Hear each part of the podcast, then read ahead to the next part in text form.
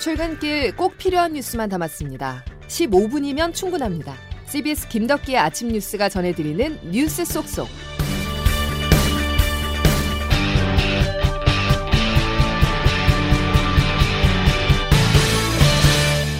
여러분 안녕하십니까? 3월 1일 김덕기 아침 뉴스입니다. 러시아와 우크라이나가 협상 테이블에 마주 앉았습니다. 침공 5일 만으로 회담은 5시간 동안 이어졌는데요.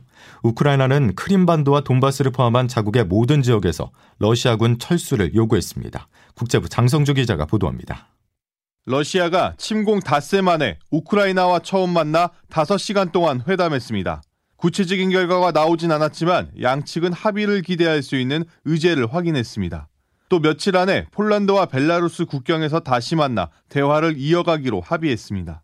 다만 우크라이나 대표단은 회담 후 러시아를 향해 자신들이 시작한 파괴적인 과정에 대해 극도로 편향됐다고 밝혔습니다. 러시아가 침공 원인을 우크라이나에 돌리고 나토와의 포기를 압박한 것으로 보입니다. 반면 우크라이나는 러시아가 2014년 병합한 크림반도와 친러 성향 분리주의자들의 본거지인 돈바스 지역에서 모두 철수할 것을 요구했습니다. 우크라이나 정부는 현재까지 최소 14명의 어린이를 포함해 민간인 352명이 숨지고 1684명이 다쳤다고 집계했습니다.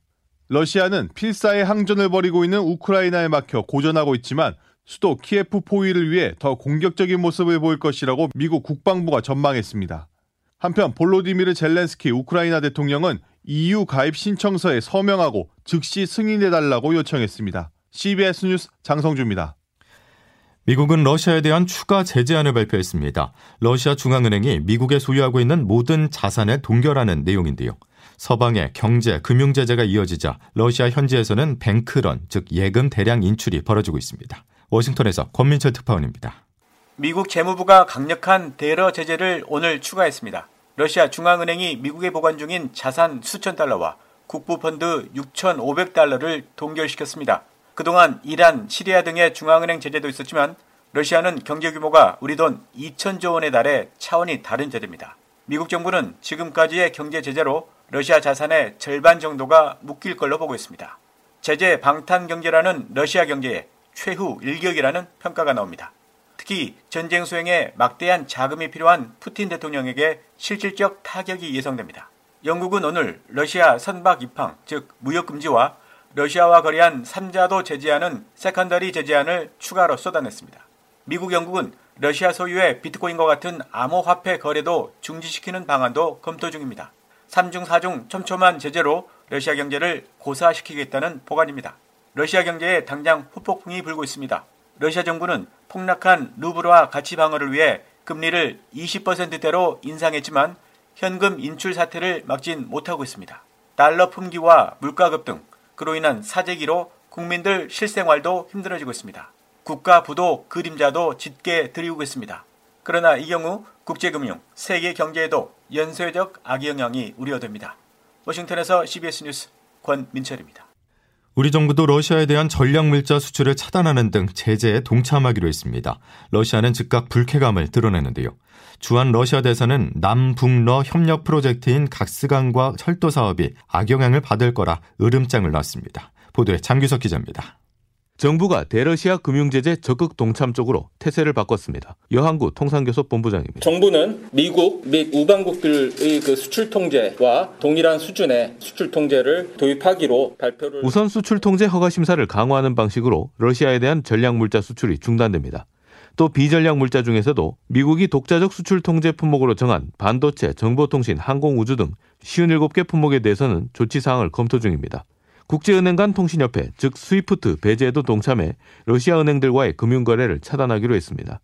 다만 이렇게 되면 우리 기업들의 수출입 대금 결제와 현지 주재원, 유학생들의 송금 중단 등도 불가피해서 정부는 관련 대응책을 마련 중입니다. 그간 우리나라는 기업 피해 등을 우려해 제재에 다소 소극적 태도를 보였지만 이번에 미국이 새롭게 내놓은 대러 수출 통제 조치에 대한 면제국에서 우리나라가 제외되자 뒤늦게 태세를 전환한 것이란 관측도 나옵니다. 한편 우리 정부의 제재 조치 발표에 안드레이 쿨리크 주한 러시아 대사는 어제 기자회견을 열고 깊은 유감을 일으킬 수밖에 없다며 노골적으로 불편한 감정을 표명했습니다. 또 대러 제재는 양자 관계의 발전 추세를 바꿀 것이고 남북 러가 참여하는 3자 경제 프로젝트에도 도움이 되지 않는다며 협박에 가까운 발언을 내놓기도 했습니다. CBS 뉴스 장규석입니다. 대통령 선거가 있는 3월 9일 신규 확진자가 20만 명 이상 발생할 것으로 방역 당국이 내다봤습니다. 3월 9일 일일 확진자가 23만여 명 이상 그리고 재원 중인 중환자는 1,200명 이상으로 증가할 것으로 전망하였습니다. 유행의 정점은 3월 초부터 중순까지로 하루 18만 명에서 최대 35만 명까지 다양한 가능성을 제시했습니다. 다시 말해서 정점까지는 열흘 이상 남았다는 말인데 정부는 사전 예고도 없이 방역 완화 조치를 내놨습니다. 식당 카페를 출입할 때 필요한 방역 패스를 오늘부터 중단한다고 밝혔는데요. 행정력 부담과 정치권의 줄기찬 요청으로 유지 명분을 잃었기 때문입니다. 관련 내용 이기범 기자가 보도합니다. 양산하는 방역 패스 반대한다. 반대한다. 말도 많았고 탈도 많았던 방역 패스가 폐지됐습니다. 보건복지부 관계자입니다. 3월 1일 0시부터 방역 패스는 잠정적으로 중단합니다. 4월부터 시행하려던 청소년 방역 패스도 특별한 사정이 없는 한 역시 잠정 중단하기로 했습니다. 이에 따라 오늘부터는 식당과 카페 등에 들어가도 QR코드를 찍거나 음성 확인서를 제출하지 않아도 됩니다.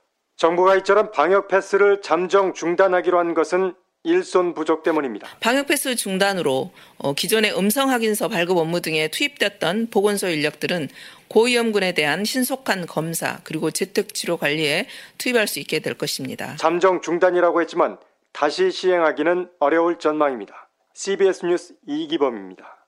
방역 패스 폐지에 자영업자들은 환영의 뜻을 밝혔습니다. 반면 시민들의 반응은 엇갈렸습니다. 계속해서 김정록 기자입니다.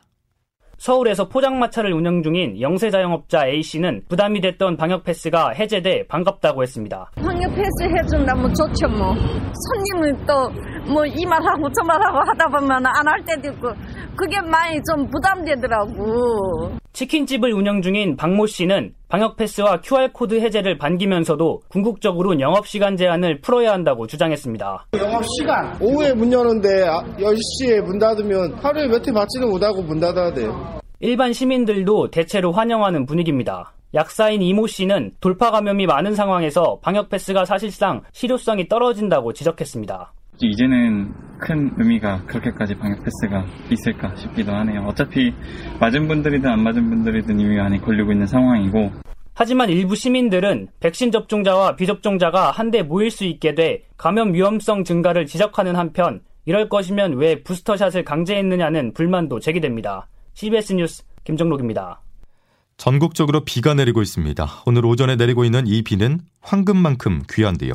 메마를 대로 메마른 땅을 적셔주고 무엇보다 경남 합천에서 발생한 산불진에 도움이 될 것으로 보입니다. 산불은 밤새 경남 합천군에서 경북 고령군까지 번졌는데요. 경남 연결하겠습니다. 이영탁 기자가 현재 상황 보도합니다. 경남 합천군 율곡면 한 야산에서 불이 난 것은 어제 오후 2시 10분쯤 불은 강한 바람을 타고 북쪽 방향으로 번지더니 경북 고령군까지 확대됐습니다. 불이 나자 산림당국은 산불 3단계를 발령하고 진화헬기 20여 대와 인력을 동원해 진화 작업을 벌였지만 강풍과 연무, 고압선으로 인해 주부를 잡지 못했습니다. 소방당국도 동원령 1호 발령과 대응 2단계로 격상해 인근 시도를 비롯해 전국에서 장비와 인력을 대거 투입했습니다. 이처럼 산림과 소방 당국은 밤사이 불길이 민가로 번지지 않도록 방어선을 구축한 상태입니다. 이번 불로 현재까지 인명피해는 없는 것으로 알려졌습니다. 합천과 고령 주민 200여 명이 마을 해관 등으로 긴급 대피했으며 요양시설 입소자 60여 명도 소방버스 등을 이용해 안전한 장소로 대피했습니다. 지금까지 피해 면적은 300헥타르의 산림이 탄 것으로 추정되고 있습니다. 산림당국은 날이 밝으면서 진화헬기 40여 대를 투입해 정오 전까지 주부를 잡는다는 계획입니다. 현재 이곳 날씨도 오전까지는 비나 빗방울이 떨어져 산불 확산을 막는 데 도움이 될 것으로 보입니다. CBS 뉴스 이형 탁입니다. 대선 소식으로 넘어가겠습니다. 대통령 선거 오늘로 8일 남았습니다. 코앞까지 다가왔죠. 어제 민주당 이재명 후보는 상대 안방인 대구 경북 지역을 찾았고 국민의힘 윤석열 후보는 강원을 찾아서 사전 투표를 독려했습니다. 김수영 기자의 보도입니다.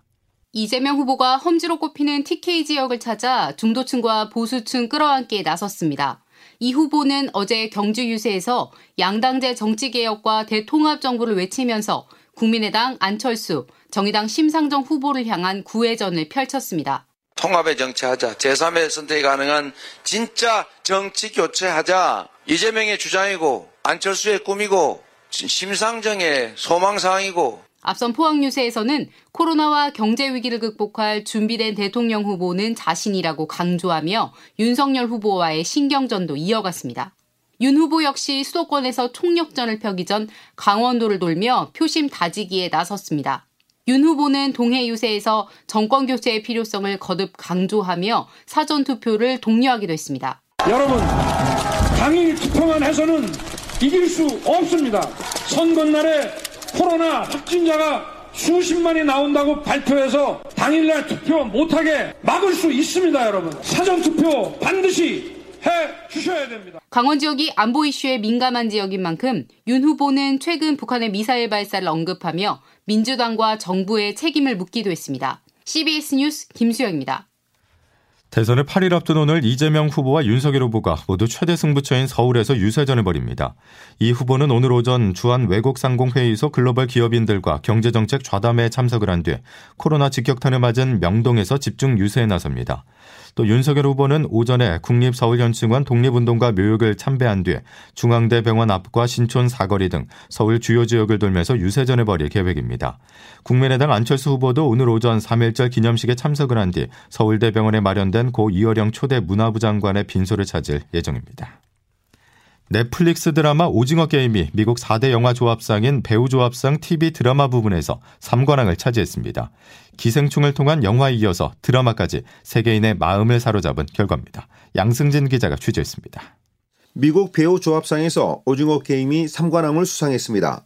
배우 이정재 씨와 종호연 씨가 각각 남녀 주연상을 받았고 출연 배우들은 TV 드라마 스턴트 부문 앙상블상에 선정됐습니다. 시상대에 올라간 이정재 씨는 전혀 예상하지 못했다는 듯 긴장한 탓에 쏜 수상 소감도 내려놨습니다. 아 이거 너무 큰 일이 저한테 벌어져서 저희 오징어 게임 팀 너무 감사드립니다. 모델 출신 배우 정호윤은 한복을 떠올리게 하는 의상과 전통 댕기머리 스타일로 눈길을 끌었습니다.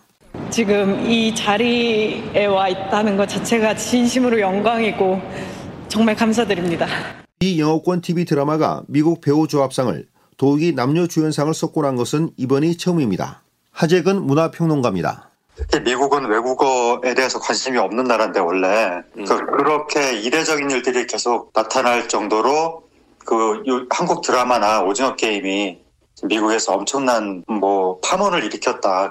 오징어 게임은 드라마 시리즈 부문 스턴트 앙상블상도 받았습니다. CBS 뉴스 양승진입니다. 3.1절 103주년을 맞아 전국에서 오늘 기념행사가 열립니다. 정부는 문재인 대통령과 정부 주요 인사들이 참석한 가운데 3.1절 기념식을 열고 독립운동 정신을 기릴 예정입니다. 김덕기 아침 뉴스 여러분 함께하고 계십니다. 이제 기상청 연결해서 오늘 날씨 알아보겠습니다. 김수진 기상 리포터. 네, 기상청입니다. 예, 반가운 비가 내리고 있죠? 네, 건조한 날씨가 계속되고 있는 가운데 3일절인 오늘 전국 곳곳에서 비가 내리고 있습니다.